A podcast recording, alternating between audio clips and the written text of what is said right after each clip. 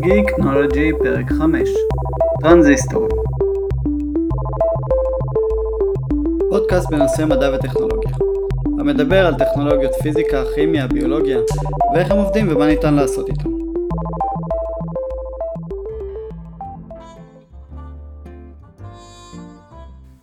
אני מזמין אתכם לצאת רגע למסע בזמן ביחד, למחצית הראשונה של המאה ה-20.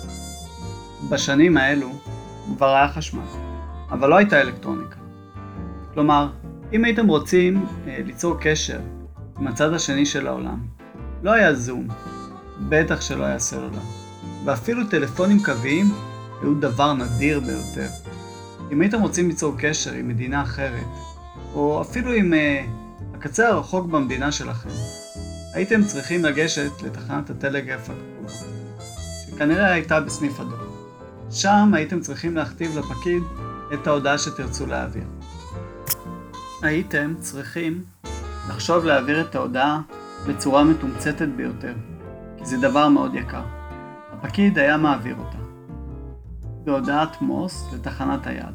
שם היה מפענח, והאדם שההודעה מיועדת לו היה צריך לגשת לקחת אותה מסניף הדואר הקרוב. באותם השנים הרדיו היה מכשיר גדול ומסורבל, שלא היה ניתן להסתובב איתו בחוץ. טלפון קווי היה רק במקומות גדולים, והיה מוגבל מאוד לשימוש. כיוון שהיה צריך להיות מחובר פיזית למכשיר היד. גם ככה וכמעט ולאף אחד לא היה מכשיר כזה. לא היה ניתן באותם ימים גם למדוד דופק במדויק. לא היה אק"ג, קוצבי לב, GPS, ובעצם כל מה שהופך את העולם שלנו למה שהוא היום. כל כך נגיש וקל ונוח, פשוט לא היה קיים. מכאן שהיסטוריונים ומדענים החליטו שכנראה ההמצאה הכי חשובה במאה ה-20 היא הטרנזיסטור. הרכיב האלקטרוני הקטן הזה הוא הבסיס שמאפשר את כל המותרות והנוחות שאנחנו רגילים אליהם היום. הכל. כמה זה הכל? אני באמת לא יודע איך לתאר לכם כי זה כל דבר אלקטרוני שאתם תשתמשו בו אי פעם או שהשתמשתם בו, הכל מושתת ובנוי על הטרנזיסטור. כל הטכנולוגיה שלנו כיום מבוססת על חומר פשוט שנמצא בטבלה המחזורית ושמו סיליקון. זה יסוד כימוי שמספרו 14, כלומר בעל 14 פרוטונים ו-14 אלקטרונים, בתזכורת לפודקאסט הראשון שלנו. זה היסוד השמיני בתפוצתו ביקום, ושני בעולם ונפוץ מאוד בחול. למרות שכמעט אף פעם לא מופיע בצורתו הטהורה, ולכן נדרש תמיד תהליך של זיקוק וטיהור שלו. אני לא אכנס לשימושים השונים שלו. אה, כמובן כולכם מכירים את שתלי הסיליקון אה, שנשים משתמשות בהם, אבל זה לא רק, הוא גם מופיע בקרמיקה, בחומרי נוגדי לחות, מה שנקרא סיליקה ג'ל. וזה קצת אה, ממש off topic, אז אה, לא ניכנס לזה.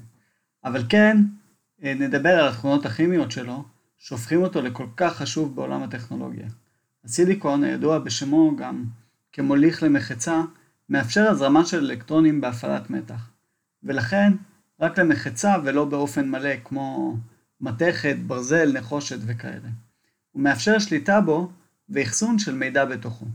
מה שהופך אותו אפילו לעוד יותר ייחודי. בואו נחזור רגע על המבנה האטומי שלו. אה, שהתחלנו לדבר בכלל על אטומים בפרק אחד אם אתם זוכרים. על מנת שנוכל להבין יותר טוב מהו בדיוק מוליך למחצה ומה כל כך מיוחד בסיליקון. בדרך כלל אטום מורכב משלוש אבני יסוד ניוטרונים ללא מטען חשמלי, פרוטונים בעלי מטען חשמלי חיובי ואלקטרונים בעלי מטען חשמלי שלילי. הפרוטונים נמצאים בגרעין ביחד עם הניוטרונים שמשמשים כדבק, וסביבם האלקטרונים הסובבים כמעין ענן סביב הגרעין. כמות הרכיבים תלויה במיקום בטבלה המחזורית, או להפך, המיקום בטבלה המחזורית תלוי בכמות הרכיבים. האלקטרונים מסתובבים סביב הגרעין ונמצאים ברמות אנרגיה שונות, כלומר במרחקים שונים קבועים מהגרעין. המסלולים הם כדלהלן רמה ראשונה עד שני אלקטרונים, רמה שנייה עד שמונה אלקטרונים, ורמה שלישית עד 8 אלקטרונים ויכול אפילו להגיע עד 18, אבל נעצור כאן. ואם אתם רוצים לדעת יותר, תמיד אפשר לחזור לפרק 1. כאשר רמה מסוימת אינה מלאה, האטום יכול להתחבר לאטומים אחרים, שישלימו את מספר האלקטרונים החסר לאותה רמה. ניתן להשוות זאת לחלקי פאזל על מנת להגיע לתמונה שלמה. במצב זה לא כל חלק יכול להתאים לכל מקום. בצורה זו, רק אטומים מסוימים יכולים להתחבר לאטומים אחרים על מנת ליצור חומר חדש, או תמונה חדשה בהקבלה לפאזל שלנו. אוקיי, אז אה, עד כאן אה, תזכורת קצרה למה שחשוב לנו כרגע. לסיליקון יש אפשרות להתחבר לרכיבים אחרים, על מנת להגדיל את המוליכות שלו, ולתת לו אפילו מטען חשמלי, כי אחרת הוא לא מגיע עם מטען חשמלי, הוא בעצם ניטרלי. כלומר, אין לו פלוס או אין לו מינוס. כמו שהסברנו בפרק 2 על חשמל. בצורה זו, ניתן להתחיל לתכנן רכיבים חשמליים בסיסיים, כדוגמת אה, קבל, נגד, דיודות ועוד אה, כל מיני רכיבים. יצירת מוליכות מנוגדת, כלומר הכוללת מטען חיובי או שלילי, יחדיו באותו רכיב, יוצרת טרנזיסטורים.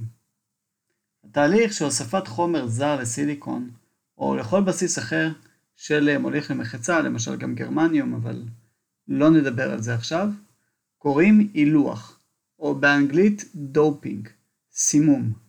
בעברית לפעמים גם משתמשים במושג סימום ולפעמים גם במושג הילוח. א' ל' ח' בתהליך זה מוסיפים ומורידים אלקטרונים חופשיים מהסיליקון במטרה להגביר ולשלוט במוליכות שלו ולאפשר לו להגיב למתח חיובי או למתח שלילי. טוב, אז בעצם מה קורה כשהם מסיימים סיליקון? חוץ מזה שהוא מרגיש ממש טוב, אבל ממש סבבה עם עצמו. ניתן לערבב סיליקון עם חומרים נוספים, ובכך ניתן להוסיף או להסיר ממנו אלקטרונים, מה שיוצר חומר טעון. שוב, מזכיר את פרק 2. כאשר מוסיפים זרחן לדוגמה, נוספים אלקטרונים, ובכך הסיליקון נטען במטען שלילי, לסוג שנקרא N מלשון נגטיב שלילי באנגלית. כאשר מערבבים סיליקון עם אבץ לדוגמה, יוצרים מצב של מחסור באלקטרונים. כלומר, יש לו יותר מטען חיובי מאשר מטען שלילי. ולכן, לסוג זה קוראים P, מלשון פוזיטיב באנגלית. אלה הם יחידות הבסיס ליצירת הטרנזיסטורים. כלומר, חומרים מסוג P ומסוג N. כעת, הסיליקון יכול להגיב למתח חיובי או למתח שלילי, ולהזרים אלקטרונים. כיוון זרימת האלקטרונים תלוי בסוג ההילוח, בסוג הסימום המבוצע. כשלפני כן סיליקון טהור היה מבודד מלא, ולא היה ניתן להזרים דרכו אלקטרונים. הדבר הבאמת מעניין קורה כאשר מתחילים להצמיד סיליקונים מאולכים מסוגים שונים אחד לשני. כלומר, סיליקון מסוג P לסיליקון מסוג N ולהפך. אז כאשר מצמידים סיליקון מסוג P לסיליקון מסוג N, במצב זה, בנקודת החיבור, האלקטרונים מהחלק השלילי רוצים לעבור לאזור החיובי, ובאזור זה נוצר מעבר. מכיוון שכיוון האלקטרונים הוא יחיד, הם תמיד ירצו לעבור מהשלילי אל החיובי. לחיבור זה קוראים דיודה. כיום, הרכיב הכי מוכר והכי שימושי לכולנו הוא ה-LED, Light Emitting Diode, או בעברית דיודה פולטת אור, אשר החל ממתח מסוים, שעל פי רוב בסיליקון הוא 0.6-0.7 וולט, בגלל סיבות פיזיקליות שלא ניכנס אליהן, מתחיל להעביר זרם או לפלוט אור. זהו הבסיס הטכנולוגי לכל סוגי המסכים מסוג LED שאנו צופים בהם כיום בטלוויזיה, בטלפונים הסלולריים, במחשב ועוד. גם הלדים שאנחנו רואים על כל מיני מכשירים כאלה ואחרים. הכל מבוסס על הטכנולוגיה הזאת. כמו גם נורות לד שהחלו להיות נפוצות בשנים האחרונות בתאורה של הבתים. כעת יש לנו את הבסיס להתחיל לדבר על האירוע שלשמו התכנסנו בפרק הזה, הטרנזיסטור. טרנזיסטורים כשלעצמם היו קיימים כבר משנות ה-40 של המאה ה-20, הרבה לפני שגילו את היכולות של השימוש בסיליקון. באותם ימים השתמשו בטרנזיסטורים כשפורפרות ריק.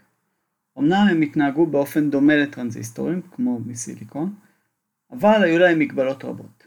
הם התחממו מאוד, הם היו גדולים מאוד, ולא היה ניתן לדחוס אותם לתוך אה, מעגלים חשמליים שמסוגלים לבצע חישובים מורכבים.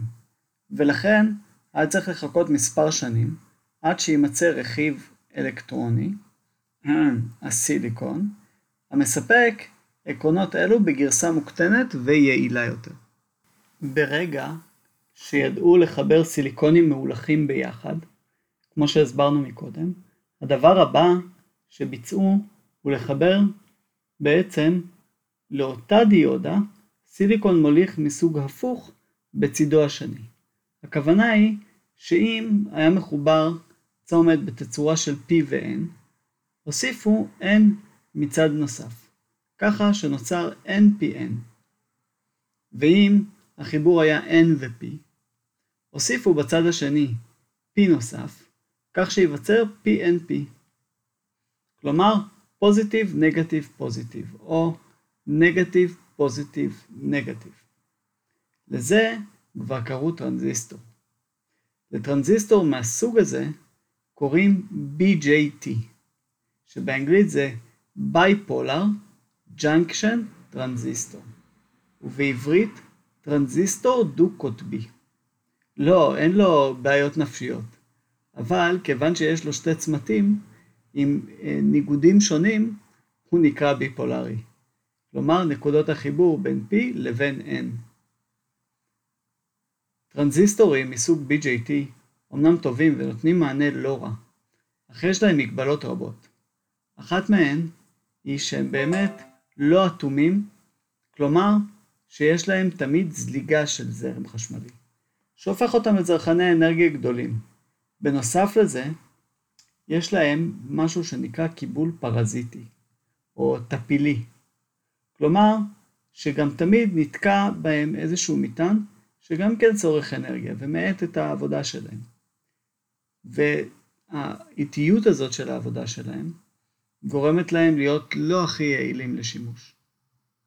כל הדברים האלה הופכים אותם ללא מספיק טובים לשימוש באלקטרוניקה במערכות דיגיטליות. לכן הצעד הבא היה למצוא טרנזיסטור יעיל יותר ומהיר יותר לעבודה, שיתאים לצרכים של מערכות מהירות. מכאן הגיע השימוש בטרנזיסטורים מסוג FET, F-E-T, שזה Field Effect Transistor, או בעברית טרנזיסטור תוצא שדה, שהם נתנו את המענה המבוקש ולמעשה הם הבסיס הטכנולוגי לאלקטרוניקה עד לימינו אלה. לטרנזיסטורים מסוג זה יש נתק מוחלט בזמן שהם לא עובדים, ואין להם זליגות בכלל. מה שמאפיין אותם והופך אותם למאוד יעילים מבחינת צריכת הזרם, וגם למאוד מהירים. אז אה, איך בנוי טרנזיסטור כזה מוצלח של אימא? באופן דומה לטרנזיסטור BJT שאותו תיארנו מקודם, אה, הוא מורכב גם כן מ-P, N ו-P, אבל שבמקום התצורה של הקובייה שתיארנו מקודם, שיש פשוט שלוש חומרים שנמצאים אחד צמוד לשני, בטור Pn ו-P או NP ו-N, ישנו מצע של קובייה שקוראים לו P או N, בעצם זה המצע, שעליו מטביעים שני צדדים מאוד קטנים כמו מעין בורות כאלה של החומר בעל מוליכות נגדית, כלומר אם המצע הוא N אז שמים שני P'ים בכל הצדדים, ואם המצע הוא P, אז שמים שני N'ים בכל אחד מהצדדים, ואז במצב כזה מחברים באמצע מבודד מסוג תחמוצת סיליקון או סיליקון אוקסיד, אליו מחוברת מתכת. ועם עוד שתי מוליכים שמחוברים בשני הצדדים, אותם P'ים או N'ים ששמנו בצדדים.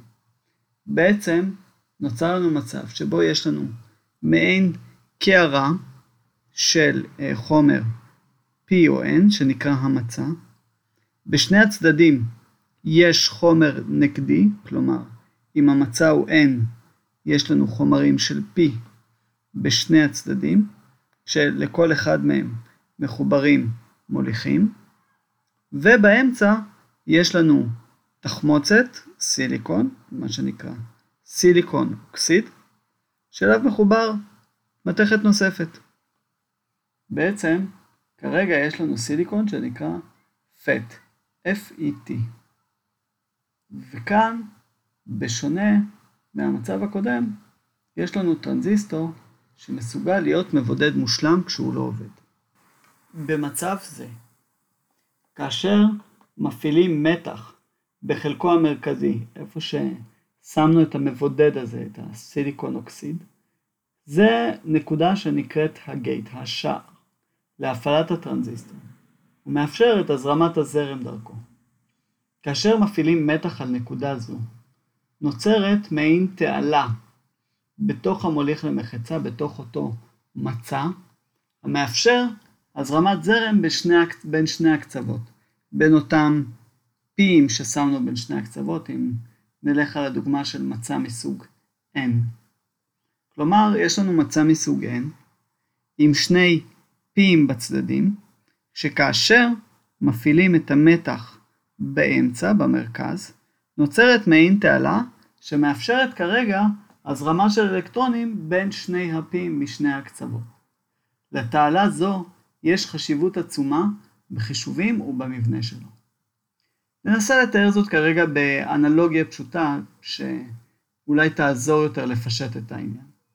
דמיינו את אה, קריאת ים סוף. בני ישראל עומדים על גדה אחת של המים. הם בעצם האלקטרונים שרוצים להגיע לגדה השנייה. ובאמצע ים שלא ניתן לעבור אותו. זה בעצם המצע של הסיליקון. לפתע, במרכז הים, כשמשה מכה על המים, נפתחת תעלה ובני ישראל עוברים במרכז.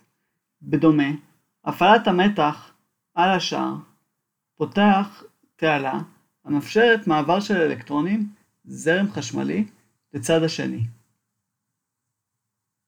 לתעלה הזו תפקיד קטן נוסף, שכולנו מכירים ושומעים עליו כשמדברים על טכנולוגיות חדשות. כיום כל הטכנולוגיות של הייצור של המעבדים, כמו של אינטל, אפל, קוואלקום ואחרים, מבוססת על תהליכי ייצור של 7 ננומטר, 5 ננומטר, 10 ננומטר וכאלה. הגדלים הללו מתייחסים לאורך התעלה שהסברנו עליה לפני רגע בטרנזיסטור. הגודל ננומטר מתייחס למיליארדית המטר. לשם השוואה, גודל של אטום צורן, סיליקון, בודד, הוא כ-210 על פית הננומטר, פיקומטר. כלומר שבננומטר אחד נכנסים חמש אטומים כאלה בשורה. אני מקווה שאתם מצליחים לדמיין כמה הגודל הזה קטן. בגדלים אלה מתחילות לצוד כל מיני בעיות ומגבלות קוונטיות שלא דיברנו עליהן מקודם. כיוון שמתחילים לעבוד על אטומים בודדים ולא על צבר של אטומים. במעבדים היום יש מיליארדי טרנזיסטורים. המרכיבים מעבדים על ידי שערים לוגיים, זיכרונות, ועליהם אה, דיברנו קצת על המעבדים בפרק הקודם. הטרנזיסטורים משמשים גם לוויסות מתחים, כלומר להגברה או הנמכה של מתח. וכמובן שברדיו שלנו יש את הרדיו טרנזיסטור שמשם הכל התחיל, הוא מיתוג בקצבים מאוד מאוד מהירים. זה עוד תפקיד שיש לטרנזיסטור. עד כאן uh, לפעם. אני מקווה שנהניתם והשכלתם. הנושא קצת מורכב וקצת מסובך, ואני ניסיתי להעביר אותו בצורה הכי פשוטה בזמן הקצר שהיה לנו. Uh, בפרק הבא אני מתכנן משהו קצת uh, שונה, ופחות uh, לרדת לעומקם של דברים ברמת האטומים. ובהזדמנות זאת אני אשמח להמליץ ולפרגן על פרק נוסף של הפודקאסט עושים היסטוריה, של רן לוי. בפודקאסט, בפרק הזה, הוא מדבר על ההיסטוריה של הטרנזיסטור. אני אתן לכם קישור באתר. é não.